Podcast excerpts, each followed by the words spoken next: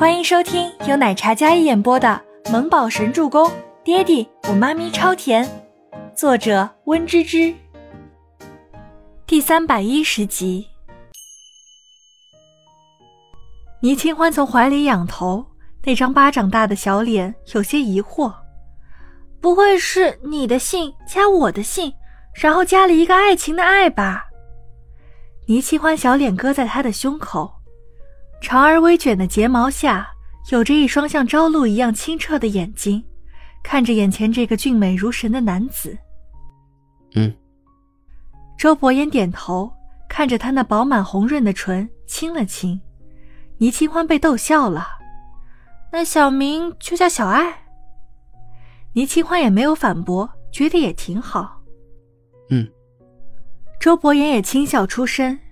时间像是在这一刻被放慢，如同电影里唯美浪漫的镜头。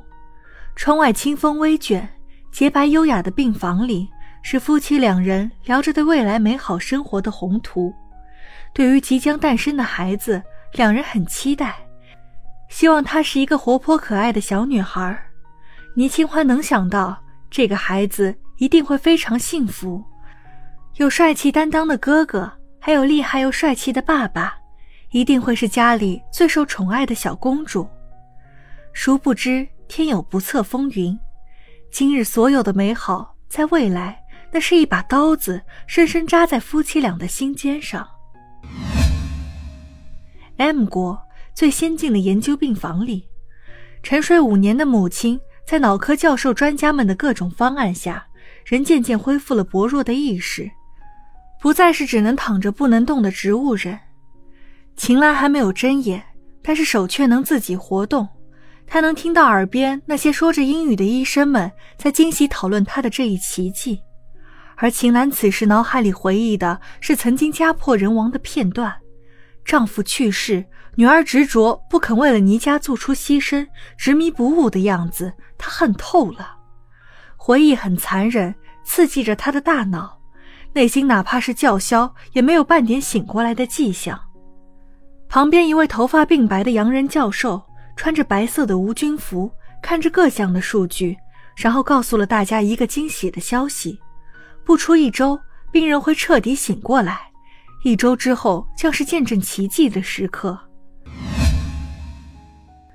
同一时间，傍晚时分，郑威廉开车送孟年星回家的时候，车里，郑威廉会跟孟年星汇报这个消息。倪清欢的母亲一周后会清醒。好，到时候我让你去国外出差采购，你过去见他一面。孟年星坐在副驾驶上，夜色里明明灭灭的路灯照在他那张阴冷的脸上，看不清他的眼神和脸色，但是能感觉到他身在黑暗里的那股气息。嗯，那我一定会完成的。郑威廉收回眼神。看到他这番落寞的模样，甄威廉就下定决心，一定要替他完成心愿。倪清欢的母亲本身就不同意倪清欢跟周伯言在一起，五年前不同意，五年后更加不会同意的，因为倪清欢是傍晚的时候回的别墅，心情有些复杂。回到家里，看到别墅亮起的灯光。难过的心情也变得好受一些。我抱你。周伯言舍不得他双脚着地，下了车，直接从车里将倪清欢抱下去，几乎没给倪清欢反应的时间。结实有力的双臂穿过倪清欢的腰身，将她抱起来。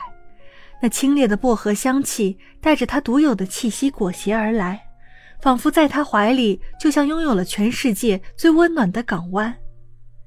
好，谢谢老公大人。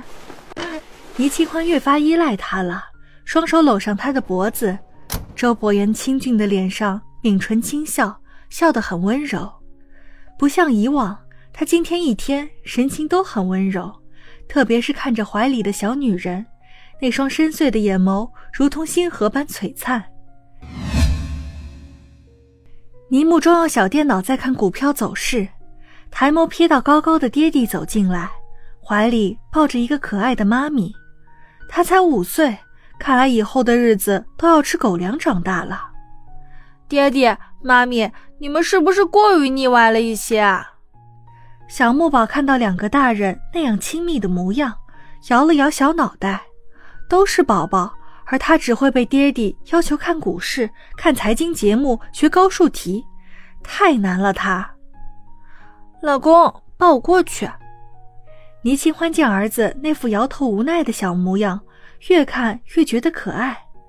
要是小家伙知道自己即将有个弟弟或者妹妹，他难道还是这副高冷淡定的模样吗？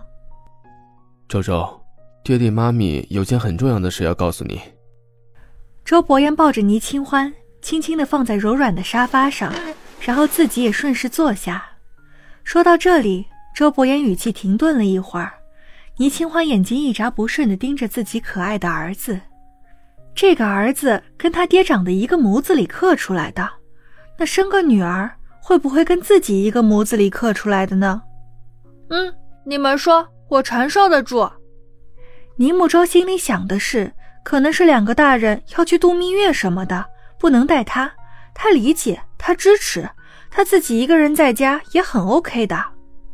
小家伙那清俊的小脸，粉雕玉琢的，眉眼看得出沉稳又机智。与周伯言不同的是，他带着孩童般的稚嫩，虽然内心稳重，可还是有些小孩般的单纯。妈咪怀宝宝啦！倪清欢忽然说道：“嗯。”倪木舟有些失神，显然没有回过神来的样子。妈咪，你说？倪木舟忽然看向倪清欢的肚子，那张沉稳的小脸瞬间惊讶：“我我要当哥哥了！”倪木舟眼前一亮，他万万没有想到前几天才许下的愿望这么快就实现了。